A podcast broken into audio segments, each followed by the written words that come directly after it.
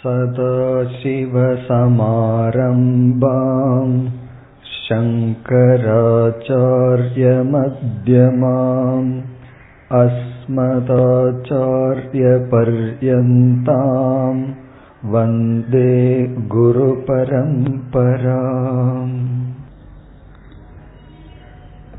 தொண்ணூத்தி ஐந்தாவது ஸ்லோகம் ज्ञानोदयात् पुरारब्धम्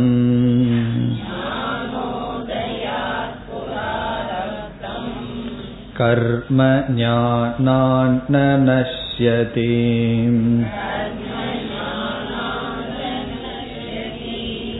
अदत्वा स्वफलं लक्ष्यम्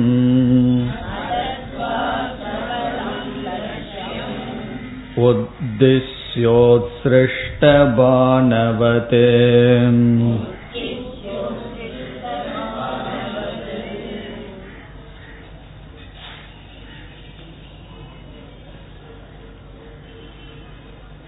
ஆத்ம ஞானத்தை அடைந்ததற்கு பிறகு ஒரு ஜீவன் ஜீவன் முக்தனாக வாழ்ந்து இறந்ததற்கு பிறகு மீண்டும் அவன் பிறப்பதில்லை. அது விதேக முக்தி என்று சொல்லப்படுகின்றது. ஒருவன் பிறப்பதற்கு காரணம் அவனிடம் இருக்கின்ற கர்ம வினைகள் கர்ம பலன்கள். இந்த கர்மமெல்லாம் எப்படி நாசமாகின்றது என்பதை நாம் பார்த்து வருகின்றோம். அதில் சஞ்சித கர்ம ஆகாமி கர்ம எப்படி நாசத்தை அடைந்து விட்டது என்று பார்த்து சென்ற வகுப்பில் பிராரப்த கர்மத்தை பற்றிய விசாரத்தை நாம் செய்தோம். எந்த பாப புண்ணியமானது ஆரம்பிக்கப்பட்டு இந்த உடலை நமக்கு கொடுத்ததோ சில மாற்ற முடியாத சூழ்நிலைகளை எல்லாம் நமக்கு உருவாக்கி கொடுத்ததோ அந்த பிராரப்த கர்மத்தை ஞானமானது அளிப்பதில்லை. காரணம் இந்த ஆத்ம ஞானம் வருவதற்கும் பிராரப்தம் துணை புரிந்துள்ளது. ஆகவே இந்த ஞானம் பிராரப்தத்தை அளிப்பதில்லை. அதை நாம் பார்த்து வந்தோம். அதுதான் தொண்ணூத்தி ஐந்தாவது ஸ்லோகத்தில் கூறப்பட்டது. ஞான உதயாத் புறா ஆரப்தம். ஞானமெல்லாம் வருவதற்கு முன் ஆரப்தம். ஏற்கனவே ஆரம்பிக்கப்பட்ட பாப புண்ணியத்தினுடைய கூட்டங்கள். அது பிராரப்தம். ஞான உதயாத் என்றால் இந்த ஜென்மத்தில் ஞானம் வருவதற்கு முன் இந்த ஜென்மத்துக்கே காரணமாக எந்த ஒரு கர்மம் ஆரம்பிக்கப்பட்டதோ ஆரப்தம் கர்ம ஞானாத் ந நஷ்யதி. ஞானத்தினால் அழிவதில்லை. பிறகு எப்பொழுது அந்த கர்ம பலம் அழிந்து விடுகின்றது? அதத்வா ஸ்வபலம். ஸ்வபலம் என்றால் அந்த கர்மம் தன்னுடைய பலத்தை அதத்வா கொடுக்காமல் அழிவதில்லை. அதத்வா என்றால் கொடுக்காமல். ஸ்வபலம் என்றால் பிராரப்த கர்மமானது தன்னுடைய பலனை கொடுக்காமல் ஞானத்தினால் அழிவதில்லை. இதிலிருந்து ஆசிரியர் என்ன சொல்கின்றார்? தன்னுடைய பலனை கொடுத்து இது அழிந்து விடும் இப்ப கர்மமானது ரெண்டு விதத்தில் அழியலாம். ஒன்று அதனுடைய சுக துக்கம் என்ற பலனை கொடுத்து அழியலாம். இனி ஒன்று ஞானத்தினால் அழியலாம். வேறு மார்க்கத்தினால் கர்மமானது அழியாது. பலனை கொடுத்து அது தீர்ந்துவிடும். நம்மிடம் அதிக புண்ணியம் இருந்தால் சுகத்தை அனுபவிக்க அனுபவிக்க புண்ணியம் தீர்ந்துவிடும். அதிக பாபம் இருந்தால் துயரத்தை அனுபவிக்க அனுபவிக்க பாபம் சென்றுவிடும். கர்ம பலன் என்பது பணத்தை போல. ஒரு பொருளை நாம் வாங்குகின்றோம் அந்த அளவுக்கு நாம் பணத்தை இழக்கின்றோம். அதுபோல் கர்ம பலம் சுகதுக்கத்தை கொடுத்து அழிந்துவிடும். அல்லது ஞானத்தினால் அழிந்துவிடும். ஞானத்தினால் எப்படிப்பட்ட கர்ம பலம் அழியும் என்றால் சஞ்சிதமும் ஆகாமி கர்மமும். பிராரப்த கர்ம அனுபவத்தினால் மட்டும்தான் அழியும். இதற்கு பிரசித்தமான உதாகரணத்தை கூறுகின்றார். லட்சியம் உத்திஷ்ய உத்ஸ்ருஷ்ட பானவது. உத்சிருஷ்டம் என்றால் விடுவிக்கப்பட்ட பானம் என்றால் அம்பு. விடுவிக்கப்பட்ட அம்பை போல. நம்மிடத்தில் அம்பு இருக்கின்றது வில் இருக்கின்றது. அதை நாம் விடுவித்து விட்டால் வில்லில் பொருத்தி அம்பை எய்திவிட்டால் விட்டால் உத்ஸ்ருஷ்டம் என்றால் வெளிப்பட்ட பானத்தை போல. லட்சியம் உத்திஷ்ய. லட்சியத்தை குறித்து. உத்திஷ்ய என்றால் அதை நோக்கி. ஒரு லட்சியத்தை நோக்கி பானத்தை நாம் வெளியே விட்டுவிட்டால் எப்படி விட்டதற்கு பிறகு நாம் எவ்வளவு சக்தியுடன் அதை எய்தோமோ அவ்வளவு தூரம் அது போகித்தான் அது அமைதியடையுமே தவிர விட்டதற்கு பிறகு அதை நிறுத்துவதற்கு விட்டவனுக்கே சக்தி இல்லை. விடுவதற்கு முன்னாடி விட்டிருக்கலாம் விடாமல் இருக்கலாம் வேறு திசையை நோக்கி விட்டிருக்கலாம். ஒரு முறை நம்மிடம் இருந்து எந்த திசையை நோக்கி சென்றதோ அதற்கு பிறகு அது எவ்வளவு தூரம் பயணம் செய்யுமோ அவ்வளவு தூரம் பயணம் செய்துதான் அது ஓயும். இதுதான் பிராரப்தத்துக்கு பிரசித்தமாக கொடுக்கின்ற உதாகரணம். நாம் அம்பை எய்ததற்கு பிறகு நமக்கு அதில் தேர்ந்தெடுக்கின்ற வாய்ப்பு இல்லை. இந்த உதாகரணத்தையே அடுத்த ஒரு முழு ஸ்லோகத்தில் விளக்குகின்றார். இப்ப அடுத்த ஸ்லோகமே இந்த உதாகரணம் தான் இப்பொழுது தொண்ணூத்தி ஆறாவது ஸ்லோகத்திற்கு செல்லலாம் व्याघ्रबुद्ध्या विनिर्मुक्तः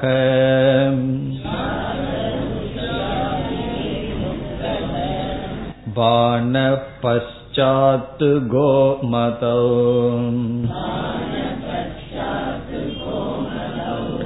न तिष्ठति चिनत्येव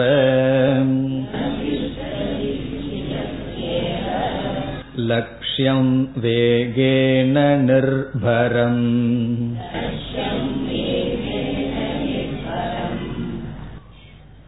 இங்கு பிராரப்த கர்மமானது கண்டிப்பாக பலனை கொடுக்கும் அறிவினால் அழியாது என்பதை கூறுகின்றார் ஒருவன் புலியை பார்த்து வேட்டையாட செல்கின்றான் புலியை பார்த்து அம்பை எடுத்து விடுகின்றான். விட்டதற்கு பிறகு அது புலி அல்ல பசு என்ற ஞானம் வருகின்றது. அல்லது செல்ல செல்ல பசுவானது குறுக்கே வருகின்றது. என்ன வந்தாலும் அதில் மாற்றம் இல்லை. இவன் புலியை பார்த்துதான் அல்லது புலி என்று நினைத்து இவன் அம்பை விடுகின்றான். விட்டவுடன் உணர்கின்றான் அது புலி அல்ல ஒரு பசு என்று உணர்கின்றான்.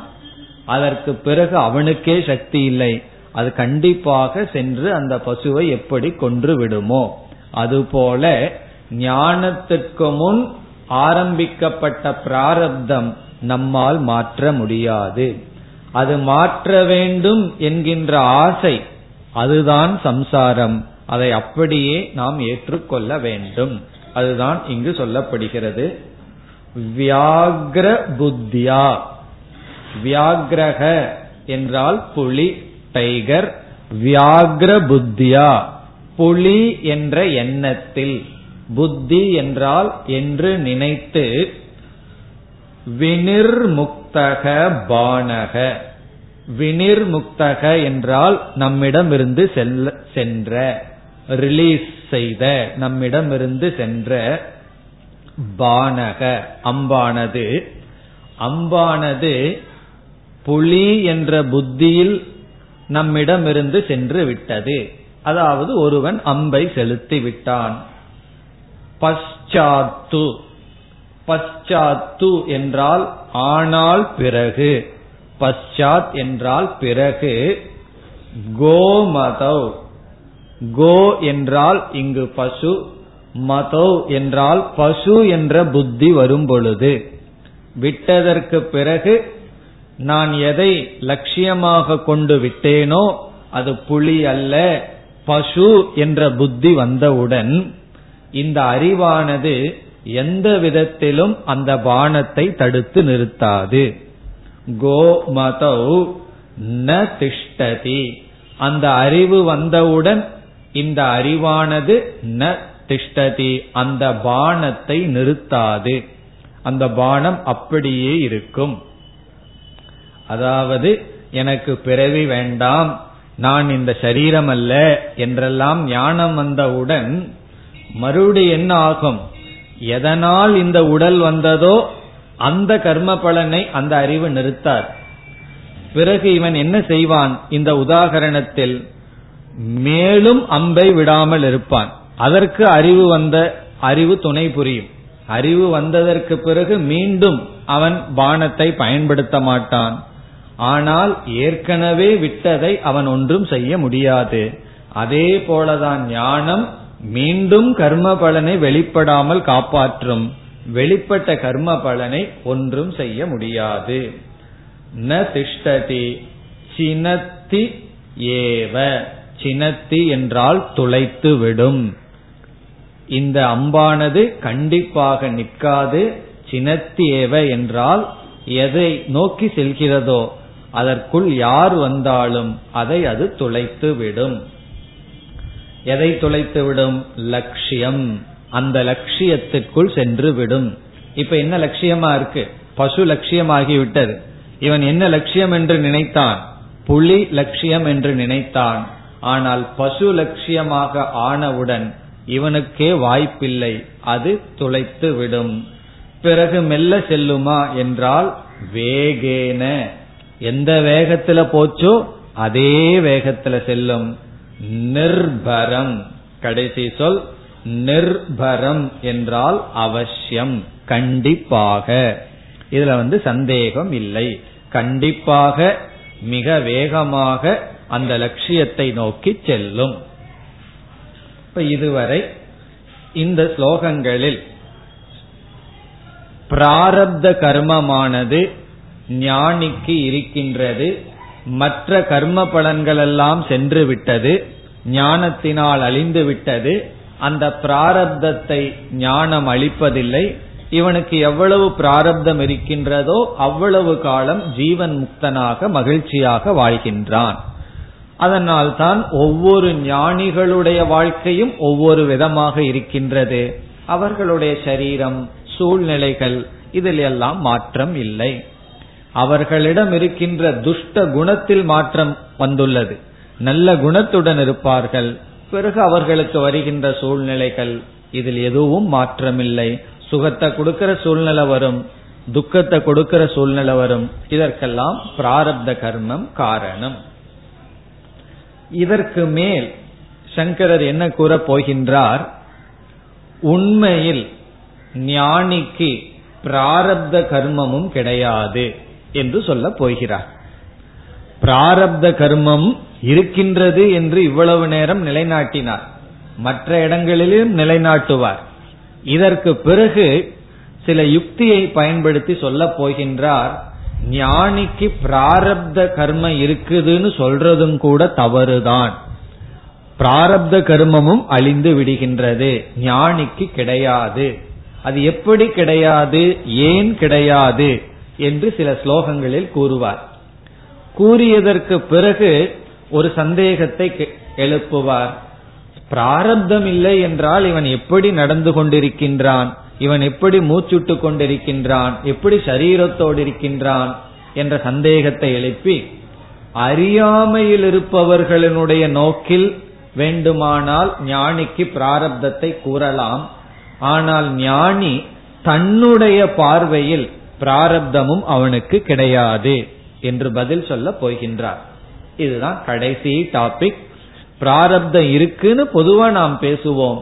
இப்ப இந்த இடத்துல தான் சங்கரர் பிராரப்தத்தையே ரெண்டு நோக்கில பிரிக்கின்றார். ஞானிக்கு பிராரப்தம் இருக்கின்றது என்பது அறியாமையில் இருப்பவர்களுடைய நோக்கில் அறியாமையில் இருப்பவர்களுடைய திருஷ்டியில் ஞானியினுடைய திருஷ்டியில் ஞானி என்ன சொல்கின்றான்? எனக்கு பிராரப்தமும் கிடையாதுதான் என்று சொல்கின்றான். இவ்விதம் பிராரப்தமும் ஞானிக்கு கிடையாது என்று சொல்லி இதையே ரெண்டு கோணத்தில் பேசுவார். பிராரப்தம் ஞானிக்கில்லை என்பது ஞானியினுடைய நோக்கில் அஜானிகளினுடைய நோக்கில் அறியாமையில் இருப்பவர்களுடைய நோக்கில் பிராரப்தம் இருப்பதாக சொல்லலாம். வேற என்ன செய்வது என்று கூறப் போகின்றார். ஆகவே இனி வருகின்ற மூன்று ஸ்லோகங்களில் ஞானிக்கும் பிராரப்தம் கிடையாது என்று நிலைநாட்டுகின்றார். அதை நாம் இப்பொழுது பார்க்க போகின்றோம். இனி ஸ்லோகத்தை படிக்கும்போது எந்த எண்ணத்துல பார்க்க வேண்டும் பிராரப்த கர்மம் ஞானிக்கும் கிடையாது என்று சொல்ல போகின்றார் அடுத்த தொண்ணூத்தி ஏழாவது ஸ்லோகம் उपादिताधात्म्यविहीन केवल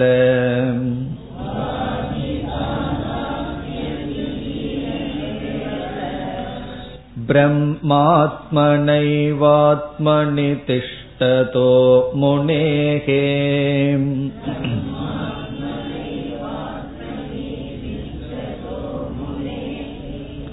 प्रारब्धसद्भावकथा न युक्ता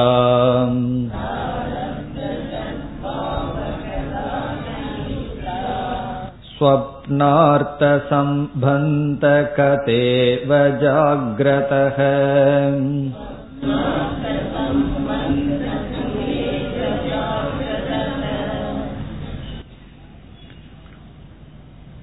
இந்த ஸ்லோகத்தில் என்ன கூறுகின்றார்?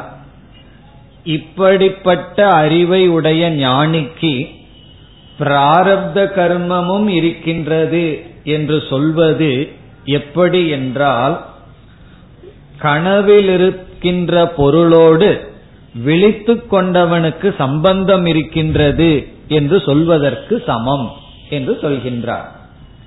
கனவில் ஒருவன் ஒரு கோடி ரூபாய் சம்பாதித்து விட்டான். அவன் விழித்து கொண்டான். விழித்து கொண்டவனை பார்த்து அவன் கூறுகின்றான் இப்பொழுதுதான் கனவில் நான் ஒரு கோடி ரூபாயை சேகரித்தேன் என்று சொல்றான். அப்பொழுது நாம் சொல்கின்றோம் நீ இப்பொழுது கோடீஸ்வரன் ஆகிவிட்டாய். நீ ஒரு பெரிய கோடீஸ்வரன் செல்வந்தன் ஆகிவிட்டான் என்று கனவில் இருக்கின்ற பொருளோடு விழித்து கொண்டவனுக்கு சம்பந்தத்தை பேசினால் அது எப்படி இருக்குமோ அப்படித்தான் ஞானிக்கு பிராரப்த கர்மத்தை பற்றி பேசுவது என்று சொல்கின்றார். இதிலிருந்து என்ன தெரிகின்றது? ஞானிக்கும் பிராரப்தம் இருக்கின்றது என்று சொன்னால் அது கனவில் இருக்கின்ற பொருளோடு நம்மை சம்பந்தப்படுத்துவதற்கு சமம். ஆகவே ஞானிக்கு பிராரப்தம் இல்லை. இதுதான் இந்த ஸ்லோகத்தினுடைய சாரம். இங்கு முதல் பகுதியில் எப்படிப்பட்ட அறிவு இந்த ஞானிக்கு இருக்கின்றது? என்று சொல்லப்படுகின்றது. முதல் சொல் உபாதி. இங்கு உபாதி என்றால் உடல்கள் ஸ்தூல சரீரம் சூக்ம சரீரம் காரண சரீரம் என்ற இந்த மூன்று உடல்கள் அனாத்மா உபாதி என்றால் உடல் தாதாத்மியம் என்றால் தாதாத்மியம் அதையே தானாக கொள்ளுதல். தாதாத்மியம் என்ற சொல்லுக்கு பொருள் அதையே தானாக கொள்ளுதல் உபாதி தாதாத்மியம் என்றால் உடலையே நான் என்று கொள்ளுதல் நான் என்று எடுத்து கொள்ளுதல் பாவித்தல் நினைத்தல். உபாதி தாதாத்மியம் என்றால் உடலை நான் என்று எண்ணுதல்.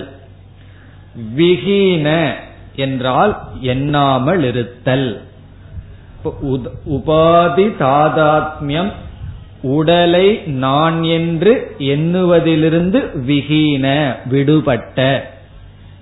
இப்போ உபாதி தாதாத்மியம்னா உடலை நான் என்று எடுத்துக்கொள்ளுதல் விகீனம் என்றால் அப்படி எடுத்துக்கொள்ளாமல் இருக்கின்ற கேவல சமஸ்கிருதத்தில் கேவலம் என்ற சொல்லுக்கு பொருள் அது மட்டும். தமிழ்ல கேவலம்னா கேவலம்னு அர்த்தம். ரொம்ப கீழான அர்த்தம். சமஸ்கிருதத்துல கேவலம்னா அது மட்டும். கேவல பிரம்ம ஆத்மனா. பிரம்மஸ்வரூபமான ஆத்மாவாகவே இருப்பவனுக்கு. இவன் எப்படி இல்லை எப்படி இருக்கின்றான்னு சொல்ற. இந்த உடலை நான் என்று பாவிக்கின்ற எண்ணத்திலிருந்து விடுபட்டு வெறும் பிரம்மாத்மவாக பிரம்மாவே பிரம்மஸ்வரூபமே ஆத்மா என்று பிரம்மாத்மனா ஏவ. அப்படிப்பட்ட ஆத்மனி என்றால் இந்த இடத்தில் மனதில்.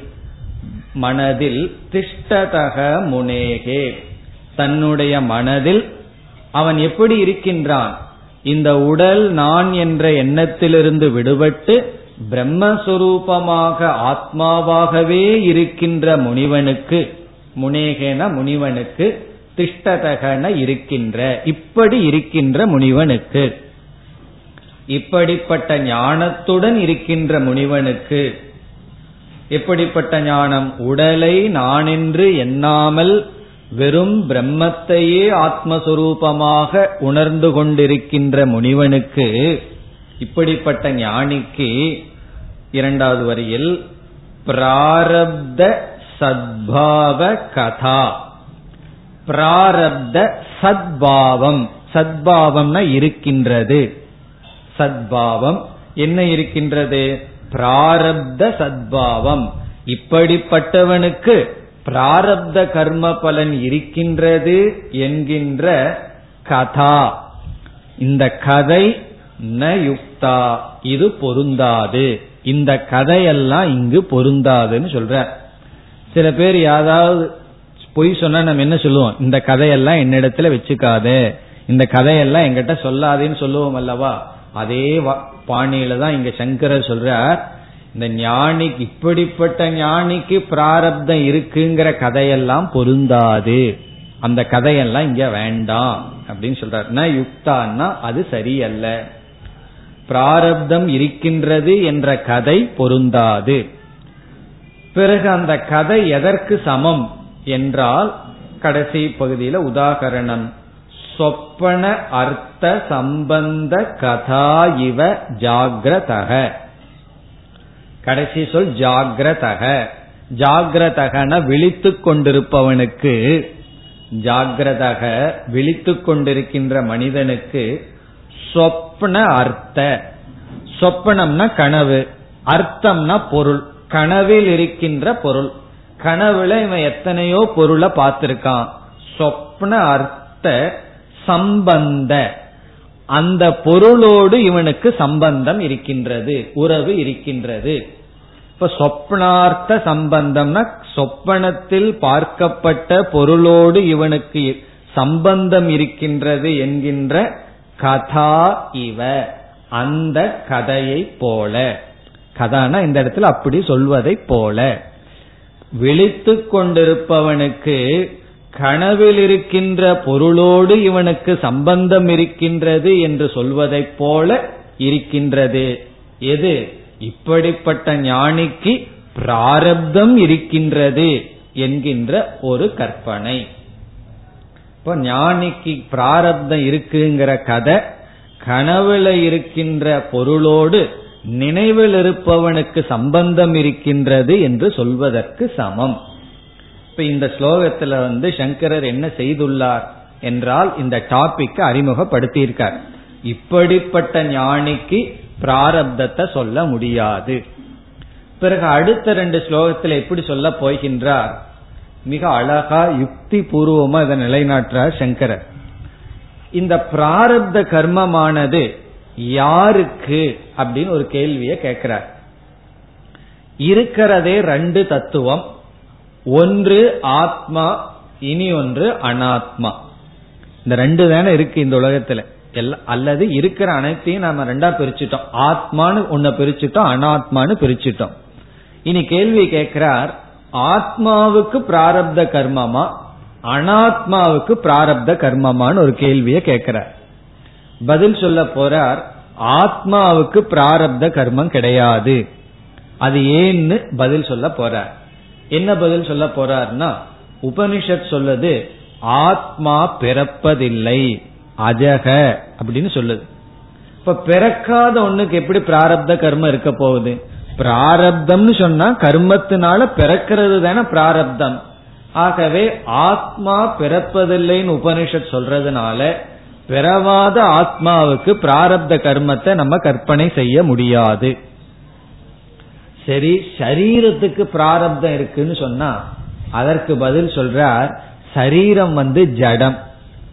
சரீரம் வந்து ஜடம். கல்லு மண்ணுக்கு போய் யாராவது கர்ம வினை இருக்குன்னு சொல்லுவோமா? ஜடமான சரீரம். பிறகு இனி ஒன்னு சொல்றார் சரீரம் உண்மையிலேயே கிடையாது. பொய். நம்ம செய்த கற்பனை. அப்ப பொய்யான ஜடமான ஒண்ணுக்கும் பிராரப்தம் கிடையாது. இப்ப எதுக்கு பிராரப்தம் சொல்றது? ஆத்மாவுக்கும் பிராரப்தம் கிடையாது சரீரத்துக்கும் பிராரப்தம் கிடையாது. ஆகவே ஞானி சரீரம் அல்ல. அவன் தான் தன்னை ஆத்மான்னு நினைச்சிட்டு இருக்கான் இப்ப ஆத்மான்னு அறிந்த ஞானிக்கு பிராரப்தம் கிடையாது என்று இந்த ரெண்டு ஸ்லோகத்தில் தொண்ணூத்தி எட்டு தொண்ணூத்தி ஒன்பது இந்த ரெண்டு ஸ்லோகத்தில் என்ன சொல்கின்றார்? பிராரப்தம் யாருக்கு? ஆத்மாவுக்கா அனாத்மாவுக்கா? தொண்ணூத்தி எட்டுல சொல்றார் ஆத்மாவுக்கு பிராரப்தத்தை சொல்ல முடியாது. தொண்ணூத்தி ஒன்பதுல சொல்லுவார் சரீரத்திற்கும் சொல்ல முடியாது. இப்படி எல்லாம் நிலைநாட்டியதற்கு பிறகுதான் சரி ஞானி இருக்கானே இப்ப பிராரப்தம் எந்த அடிப்படையில் இவ்வளவு நேரம் பேசுறோங்கிற கருத்தை பிறகு சொல்ல போகின்றார். இப்பொழுது தொண்ணூத்தி எட்டாவது ஸ்லோகத்தில் ஆத்மாவுக்கு பிராரப்தம் இல்லை. என்பதை நிலைநாட்டுகின்றார் தொண்ணூத்தி எட்டு அஜோ நித்ய இதி ப்ரூதே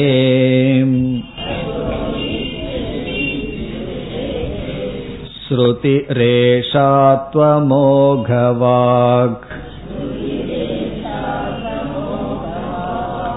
तदात्मना तिष्ठतोऽस्य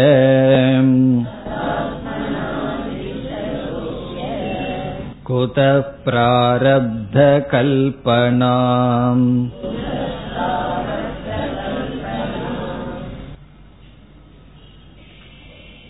இந்த இடத்தில் சங்கரர் கேட்கின்றார் ஆத்மாவுக்கு பிராரப்தம் கர்ம கிடையாது காரணம் என்ன முதல் பகுதியில் அஜக நித்யக இதி ப்ரூதே ஸ்ருதிகி ஸ்ருதிகி என்றால் வேதம்.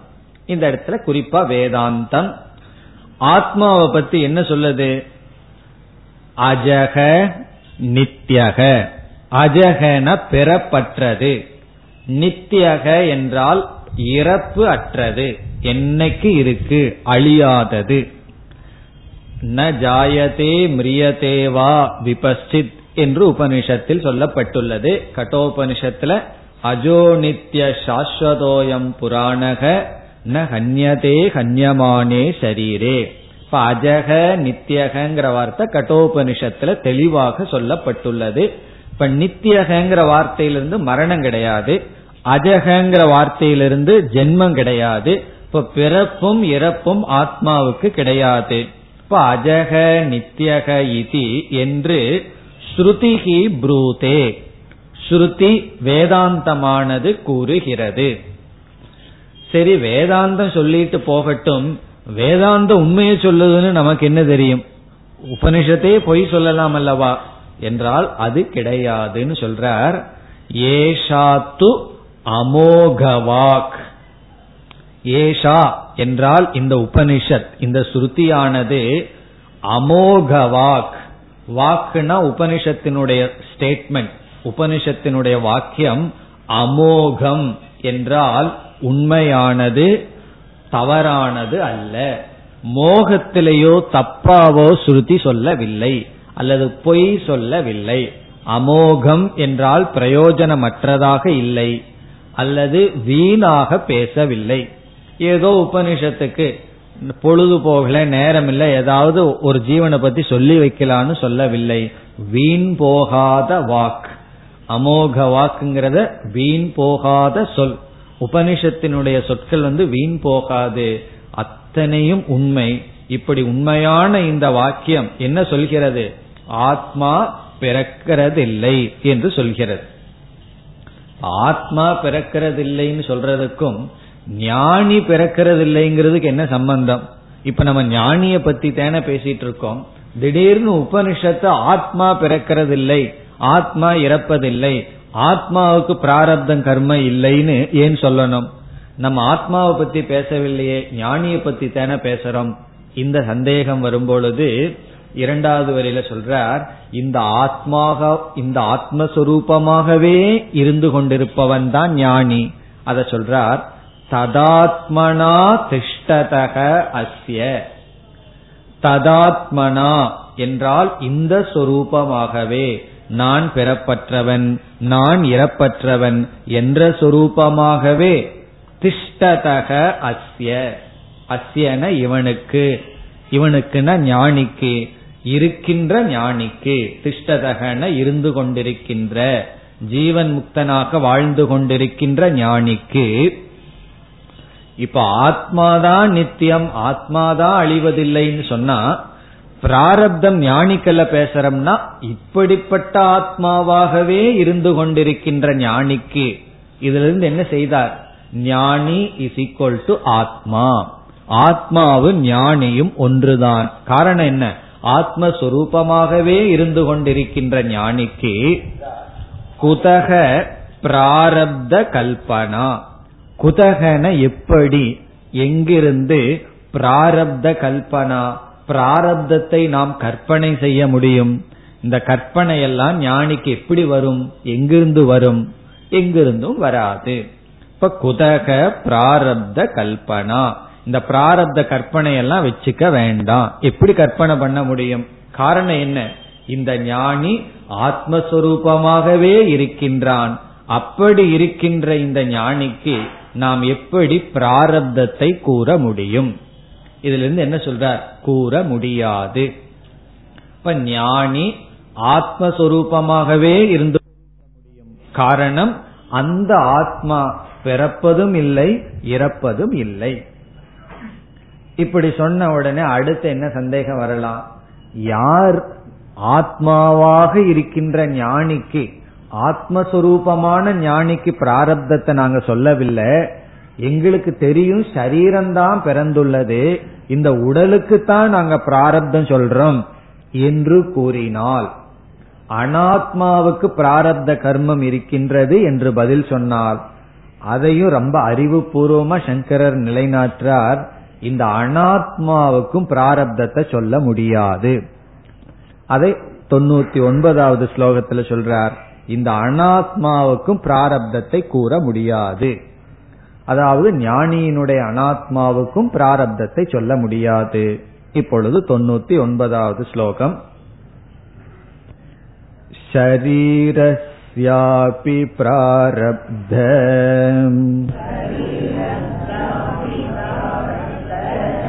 कल्पना भ्रान्तिरेव हीम्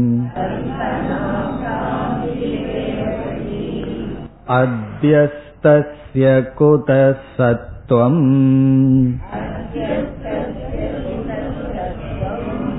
असत्त्वस्य कुतो जनिः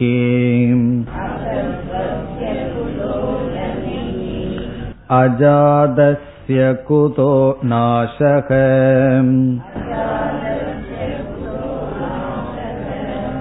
प्रारब्धमसतः कुतः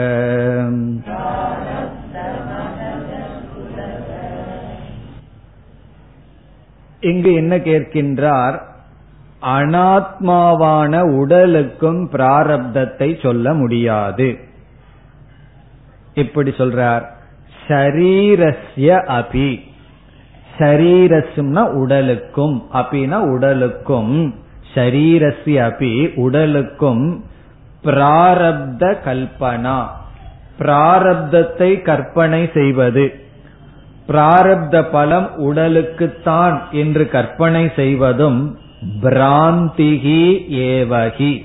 பிராந்திதான் தப்புதான் அறியாமைதான். மிஸ்டேக் அதுவும் தப்புதான். அதுவும் ஒரு மோகம்தான். இப்ப சரீரத்திற்கும் கூட பிராரப்தத்தை கற்பனை செய்வதும் தவறுதான். எப்படி தவறு?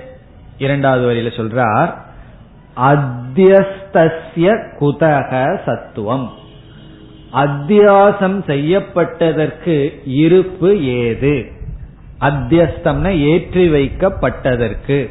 ஏற்றி வைக்கப்பட்ட ஒன்றுக்கு உண்மையான இருப்பு என்பது கிடையாது. குதக எப்படி சத்துவம்? சத்துவம்னா இருத்தல். இருப்பு என்பது கிடையாது. எதற்கு? அத்தியஸ்தஸ்ய. அத்தியஸ்தம்னா ஏற்றி வைக்கப்பட்டது.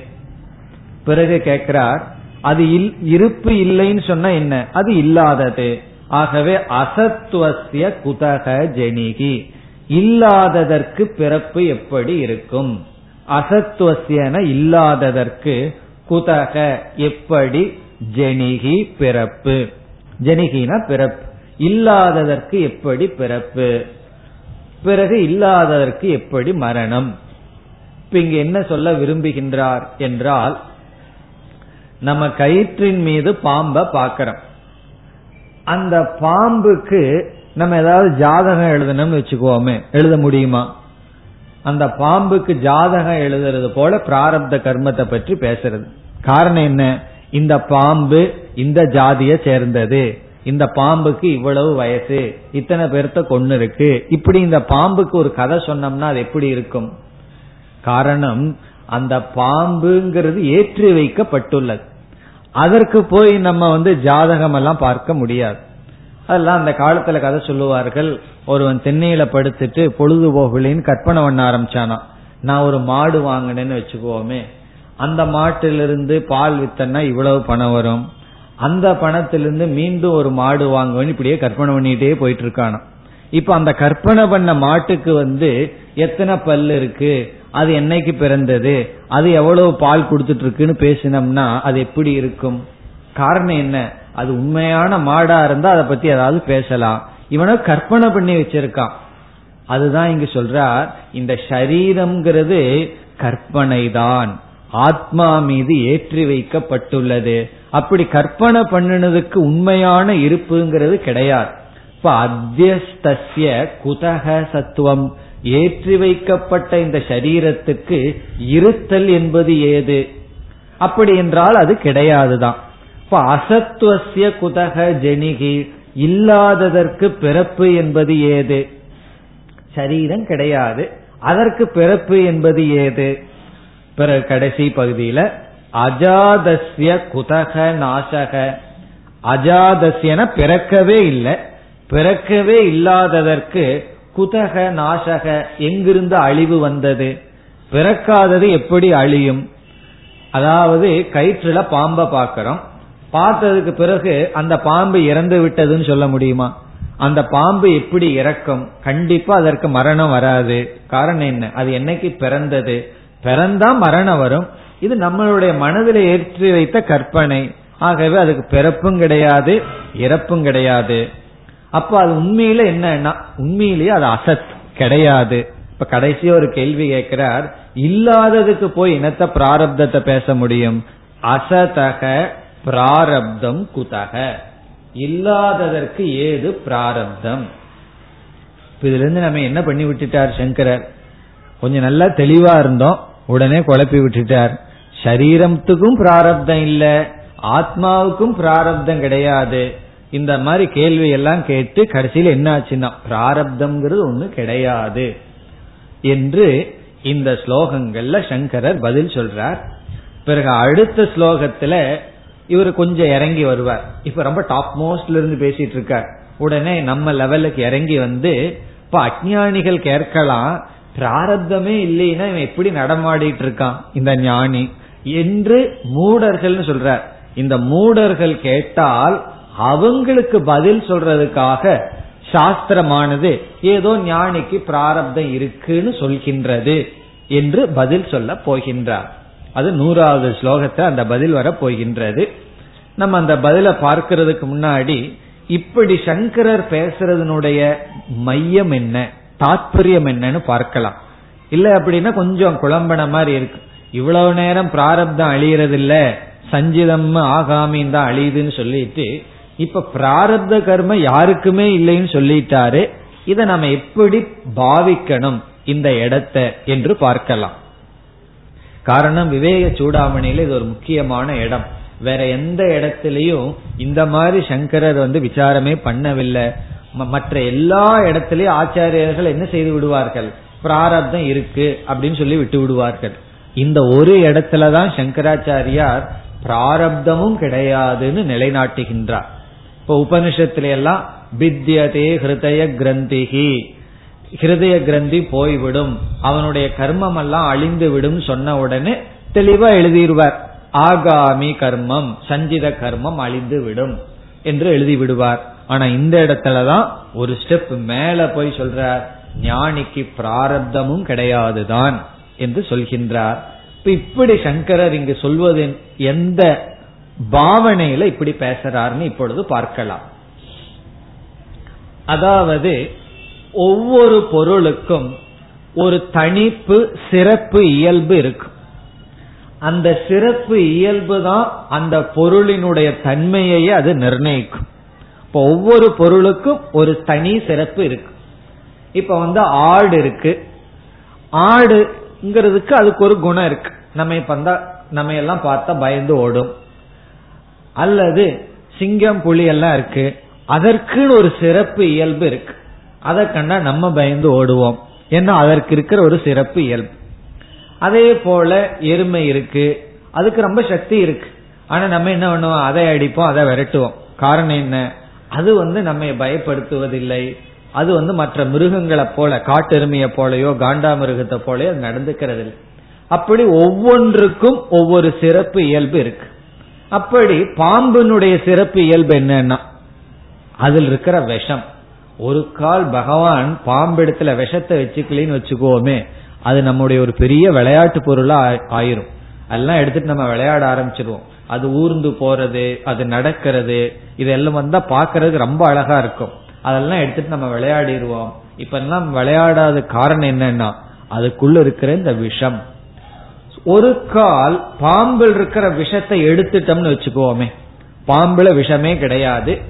அந்த விஷம் தன்மை போயிடுதுன்னு சொன்னா நம்ம என்ன சொல்லலாம்? அது பாம்பு அல்ல அப்படின்னே சொல்லலாம். அல்லது நமக்கு தெரிஞ்ச பிரசித்தமான ஒரு உதாரணம் ஒரு விதைய விதைக்க போட்டோம் அப்படின்னா அது வந்து செடியா வரும். அதை நம்ம ரோஸ்ட் பண்ணிட்டோம்னு வச்சுக்கோமே. அதற்கு பிறகு அது தோற்றத்துக்கு எப்படி இருக்கும்? அது விதைய போல் இருக்கும். ஆனா அதனுடைய உயிர் சக்தியானது அழிந்து விடும். அப்படி ஒரு பொருளுக்கு ஒரு சிறப்பு இயல்பு இருக்கும். அந்த சிறப்பு இயல்பு இல்லைன்னு சொன்னா அந்த பொருள் வந்து வெறும் தோற்றமே தவிர உண்மையில் அது கிடையாது. இப்ப புளிக்கு வந்து புளிங்கிற தன்மை போயிடுதுன்னா பிறகு அது புலினே சொல்ல முடியாது. அப்படி ஒவ்வொன்றுக்கு இருக்கிற அந்த சிறப்பு இயல்பு சென்று விட்டால் அது இருந்தாலும் இல்லாததற்கு சமம். இப்ப இந்த கருத்தை புரிஞ்சிட்டோம்னா கர்மத்தினுடைய சிறப்பு இயல்பு என்ன? பொதுவா கர்ம நம்ம என்ன பண்ணும்? சொன்னா கர்மனா பத்தியதே ஜெந்துகு. கர்மமானது நம்மை பந்தப்படுத்தும். பொதுவா சூழ்நிலைகள் நம்ம என்ன பண்ணும்? நம்ம வந்து டிஸ்டர்ப் பண்ணும். இப்ப வெளியெல்லாம் அமைதியா இருக்கிறதுனால நம்ம வகுப்பு அமைதியா கேட்க முடியும். வெளியெல்லாம் ஸ்பீக்கர் வச்சுட்டு இருந்தாங்கன்னு வச்சுக்கோமே கண்டிப்பா அந்த சூழ்நிலை நமக்கு கஷ்டத்தை கொடுக்கும். அப்படி சூழ்நிலைகள் நமக்கு கஷ்டத்தை கொடுக்கும். நீங்க பஸ் ஸ்டாண்டுக்கு போறீங்க போன உடனே பஸ் வருது அதுலயும் உங்களுக்கு பிடிச்ச ஒரு சீட் காலியா இருக்கு எப்படி இருக்கும்? சந்தோஷமா இருக்கு. போய் பஸ் வரல அதுவும் கூட்டமா இருக்கு. அங்க சிட்டிங் ஸ்டாண்டிங் ஹேங்கிங் அப்படின்னு மூணு விதமா பஸ்ல பிரயாணம் பண்ணலாம். சிட்டிங்னா உட்கார்ந்துட்டு பண்றது ஸ்டாண்டிங்னா நின்றுட்டு ஹேங்கிங்னா என்ன தொங்கிட்டு பிரயாணம் பண்றது. அப்படி இருந்தா அனிஷ்டமான சூழ்நிலை நமக்கு கஷ்டத்தை தான் கொடுக்கும். அப்படி வாழ்க்கையில நாம சந்திக்கிற சூழ்நிலைகள் எல்லாம் ஒவ்வொரு சூழ்நிலையும் நம்ம மனசுல ராகத்வேஷத்தை உற்பத்தி பண்ணும். விருப்பு வெறுப்பு உற்பத்தி பண்ணி நம்ம அந்த சூழ்நிலையில பாதிக்கப்பட்டு இருக்கோம் அதனாலதான் சூழ்நிலையிலிருந்தே தவிர்த்து ஓடுவதற்கு முயற்சி பண்ணிட்டு இருக்கோம் அந்த சூழ்நிலைய வேண்டாம். அவனை பார்த்தன்னா எனக்கு கோபம் வந்துருது. பார்க்காம இருக்கிற வரைக்கும் நல்லது. காரணம் என்ன? ஒரு பொருளை பார்த்தன்னா ஒவ்வொரு அனுபவமும் நம்ம மனசில் இருக்கிற ராகத்வேஷத்தை எல்லாம் நம்ம என்ன செய்கிறது? வெளிக்கொண்டு வந்து ஒவ்வொரு சூழ்நிலையும் நம்ம துயரப்படுத்திட்டு இருக்கு இது கர்மத்தினுடைய சிறப்பு இயல்பு. இப்ப ஞானி என்ன செய்து விட்டான்? அவனுடைய ஞான பலத்தினால பொதுவா ராகத்வேஷத்தை தூண்டுகின்ற பொதுவா துயரத்தையும் சுகத்தையும் கொடுக்கின்ற சூழ்நிலைய இந்த ஞானம் மாற்றவில்லை. ஞானத்துக்கு பிறகும் அவனை புகழ்றவங்க ரெண்டு பேர் இருப்பார்கள் அவனை இகழ்பவர்கள் ரெண்டு பேர் இருப்பார்கள். குறை சொல்றதுக்கு ரெண்டு பேர் இருப்பார்கள் அவன் என்ன செஞ்சாலும். செய்யறத உயர்வா சொல்றதுக்கு ரெண்டு பேர் இருப்பார்கள். அதை இவன் மாற்றவில்லை. இந்த உலகம் நடந்துக்கிற விதத்தை இவன் மாற்றவில்லை. பிறகு ஒரு பெரிய மாற்றம் நடந்து விட்டது. என்னன்னா எந்த சூழ்நிலையும் இவனை பாதிக்காத மனம் இவனுக்கு கிடைத்து விட்டது. பெரிய மாற்றம் இவனுக்குள் வந்து விட்டது. எதனால வந்ததுன்னா ஞானத்தினுடைய பலன். இப்ப ஞானத்தினுடைய பலனால ஒரு பெரிய மாற்றம் இவனுக்கு வந்து விட்டது. என்ன மாற்றம்னா எந்த சூழ்நிலையும் இவனை பாதிக்காத நிலை வந்து விட்டது. ஒரு புகழ் ஒரு இகழ் அல்லது மானம் அபமானம் சீதம் உஷ்ணம் சுகம் துக்கம் இவைகளெல்லாம் இவன் சந்திக்கிறான். இதுதான் கர்மம் கொடுக்க இவ்வளவுதான் கர்மம் கொடுக்கும். சூழ்நிலையை கர்ம வினை கொடுத்துரும். ஆனால் இந்த கர்ம வின சூழ்நிலையை கொடுத்தாலும் இவன் முழுமையாக பாதிக்கப்படாத காரணத்தினால் இவன் எதை அடைஞ்சிட்டான்னா அந்த கர்மத்தினுடைய முக்கிய பலன் ஞானியினிடம் செயல்படல. இப்ப ஒருவன் வந்து நம்ம கோவப்படுத்தணும்னு ரொம்ப திட்டம் போட்டு சில வார்த்தையை சொல்றான். அத கேட்டுட்டு பேசாம இருந்தோம்னா என்ன ஆகிடுது முழுமையான வெற்றி அடைஞ்சிட்டோம். அவனுடைய வார்த்தை அவனுடைய செயல்ல மாற்றம் இல்லை அதை பார்க்கிற நமக்குள்ள மாற்றத்தினால அந்த செயலே இல்லாததற்கு சமம் ஆகின்றது அப்படி ஞானிய பொறுத்த வரைக்கும் பொதுவா பிராரப்தம் நமக்கு ராகத்வேஷத்தை எல்லாம் தூண்டி சங்கடத்தை எல்லாம் கொடுத்துட்டு வந்துட்டு இருக்கு ஆனா ஞானிக்கு முழுமையா அது கொடுப்பதில்லை. வெறும் அந்த சூழ்நிலைகள் மட்டும் இவனுக்கு காட்சி இருக்கின்றது. இவனுக்குள் நிர்விகாரமாக இருக்கின்றான். ஆகவே ஞானியை பொறுத்தவரை எந்த நிமிட ஞானத்தை அடைஞ்சானோ அந்த நிமிடம் அவன் எல்லா கர்மத்திலிருந்தும் விடுதலை அடைகின்றான். ஞானியினுடைய பார்வையில அவன் எப்படி பார்க்கிறான்? இப்ப நான் மூச்சுட்டு இருக்குன்னு உலகம் சொல்லுது. ஆனா என்ன பொறுத்த வரைக்கும் மூச்சுங்கிறது எனக்கு இல்ல பிறப்புங்கிறது எனக்கு இல்ல மரணம்ங்கிறது எனக்கு இல்ல எந்த சூழ்நிலையினாலும் நான் உயர்ந்தவனோ தாழ்ந்தவனோ மகிழ்ச்சியோ அல்லது துவண்டு போவதோ கிடையாது என்று அந்த அறிவில் இவன் நின்று விடுகின்ற காரணத்தினால் இவனுக்கு எந்த பிராரப்தம் வந்தாலும் இவனை அசைக்க முடிவதில்லை. ஆகவே ஞானி எப்படி பார்க்கின்றான்? எனக்கு பிராரப்தமும் சென்று விட்டது என்று அவன் பார்க்கின்றான். இப்ப ஞானியினுடைய நோக்கில கர்மம் அதனுடைய முக்கிய வேலை சிறப்பு இயல்பு அது செய்யாததுனால அது இழந்ததற்கு சமமாகிறது. அது வந்து ஏதோ கண்ணுக்கு முன்னாடி தெரியற மாதிரி ஒரு பாவனை இருக்கே தவிர அது உண்மையில் கிடையாது. காரணம் என்ன? ஞானத்தினுடைய மகிமை. பிராரப்த கர்மம் வந்து ஒரு சூழ்நிலைய எப்படி பொருள்படுத்தணும்னு நிர்ணயிக்காது. சூழ்நிலைய பிராரப்தம் கொடுக்கும். நம்முடைய அறிவு தான் பக்குவம் தான் அந்த சூழ்நிலையை எப்படி எடுத்துக்கணும்னு நிர்ணயம் பண்ணுவோம். இப்ப ராமருக்கும் பிராரப்த கர்மம் இருந்தது. நாளைக்கு என்ன அயோத்தியாவுக்கு ராஜா. இன்னைக்கு வந்து அவருக்கு நியூஸ் கிடைக்குது நீ நாளைக்கு வனத்துல போய் உறங்க வேண்டும். என்ன செய்தார்? வனத்துல போய் சந்தோஷமா உறங்கினாராம். லக்ஷ்மணர் பார்க்கிறார். நாளைக்கு வந்து ராஜான்னு தெரிஞ்சு இன்னைக்கு இவர் காட்டுக்கு வந்திருக்கார் நமக்கு தூக்கம் வருமா? எப்படி உறங்கினாராம்? ராமபிரான் ரொம்ப மகிழ்ச்சியாக உறங்கினாராம். இந்த பிராரப்தத்துல மாற்றம் அவருக்கு வரவில்லை. எதுல வந்தது மாற்றம்? பார்க்கிற விதத்துல அவருக்கு ஒரு மாற்றம் வந்து விட்டது அதனால என்னன்னா? அவருக்கு நாடு இருந்தா என்ன? காடு இருந்தா என்ன? ரெண்டும் சமமாகின்றது. ஆகவே கர்மம் அவரை பொறுத்த வரைக்கும் அழிந்து விடுகின்றது. அதாவது எப்பொழுது ஒரு சூழ்நிலையிலிருந்து நாம் பாதிக்கப்படவில்லையோ அப்பொழுது அந்த பிராரப்தத்திலிருந்து நமக்குள் விடுதலை அடைகின்றோம். இப்ப இந்த நோக்கில தான் சங்கரர் இங்க என்ன சொல்றார்? ஞானிக்கும் போய் நீ பிராரப்தத்தை எல்லாம் சொல்ல முடியாது. அறியாமையில் இருக்கும் பொழுது பிராரப்தத்தினால ஒருத்தன் தாக்கப்பட்டு இருக்கான் ஞானத்துக்கு பிறகு எந்த சூழ்நிலையும் அவனை தாக்கப்படாத காரணத்தினால் இப்ப ஞானிக்கு என்ன கிடையாது? பிராரப்தம் கிடையாது. அவனுடைய திருஷ்டியில் அவனுடைய நோக்கில். அப்படி என்றால் ஏன் சாஸ்திரத்துல பிராரப்த ஞானிக்கு இருக்கு? ஞானிக்கு பிராரப்த கர்மம் இருக்கு. மீதி கர்மம் தான் அழியுதுன்னு சாஸ்திரம் பேசுகிறது. அதற்கு என்ன பதில் என்றால் இங்க அடுத்த ஸ்லோகத்துல சொல்ல போகின்றார். என்ன பதில் சொல்ல போவார் என்றால் காரணம் காரியம் என்று ரெண்டு தத்துவம் இருக்கு. காரியம்னா விளைவு. காரணம்னா விளைவுக்கு காரணமா இருக்கிறது. இப்ப காரணத்தை நீக்கிட்டோம் அப்படின்னா பொதுவா என்ன இருக்கக்கூடாது? விளைவு இருக்கக்கூடாது. இதுதான் நியமம். இப்ப நம்ம வீட்டுல ஃபேன் மாட்டியிருக்கு. அது ஓடுவதற்கு காரணம் என்ன? எலக்ட்ரிசிட்டி இப்ப எலக்ட்ரிசிட்டி கரண்ட்ங்கிற காரணத்தினாலதான் ஃபேன்ல சுழற்சிங்கிற ஒரு செயல் காரியம் நடைபெறுகிறது. இப்ப காரணத்தை எடுத்ததற்கு பிறகு ஃபேன் ஓடிட்டே இருந்ததுன்னு வச்சுக்கோமே கரண்ட் போயிடுது. அதே ஸ்பீட்ல பத்து நிமிஷம் ஓடிட்டே இருக்கு. எவ்வளவு சந்தோஷமா இருக்கு நமக்கு. அப்படி ஓடுதான்னா அப்படி ஓடுறது இல்லை காரணம் என்ன? காரணம் சென்று விட்டால் காரியம் அங்கு நடைபெறாது. இந்த ஒரு அறிவு நமக்கெல்லாம் இருக்கு. இது இருக்கிற வரைக்கும் இது இது இல்லைன்னா அது இல்லை என்று ரெண்டுக்கும் காரிய காரண சம்பந்தம் நம்ம மனசுல நல்லா பதிஞ்சிருக்கு.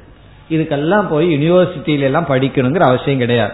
இதுக்கு இதுக்கு காரிய காரண சம்பந்தம்னு இந்த உலகத்துல நம்ம எல்லாம் புரிஞ்சு வச்சிருக்கோம். இப்ப சாஸ்திரம் என்ன சொல்லுது? இந்த ஜென்மத்துக்கு எல்லாத்துக்கும் அடிப்படையான காரணம் அஜானம் அஜானம் தான் அனைத்துக்கும் அடிப்படை காரணம். அறியாமதான்னு சொல்லுது.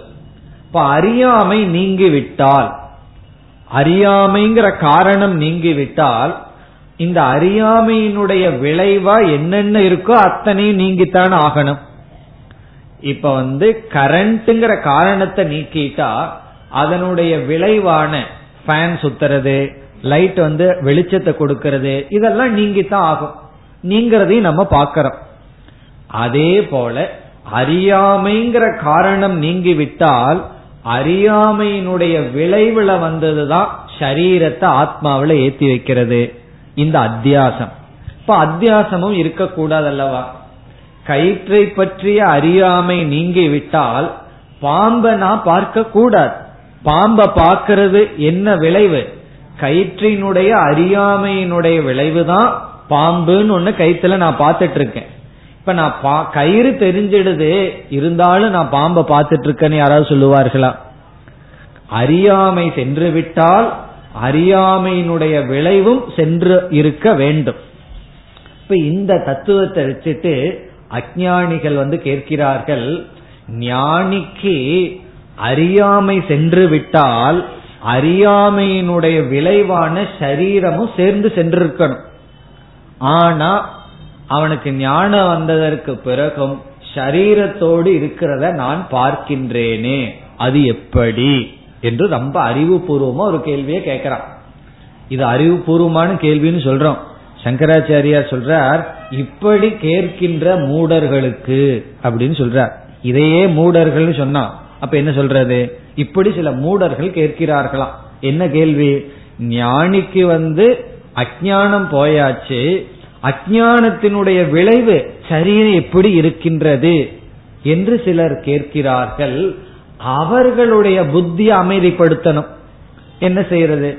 சரி அவர்களுக்காக பிராரப்த மட்டு இருக்குன்னு வச்சுக்குவோமே என்று சாஸ்திரமானது பிராரப்தத்தை இப்படி கேட்கின்ற அஜானிகளை சமாதானப்படுத்துவதற்காக கூறுகின்றது.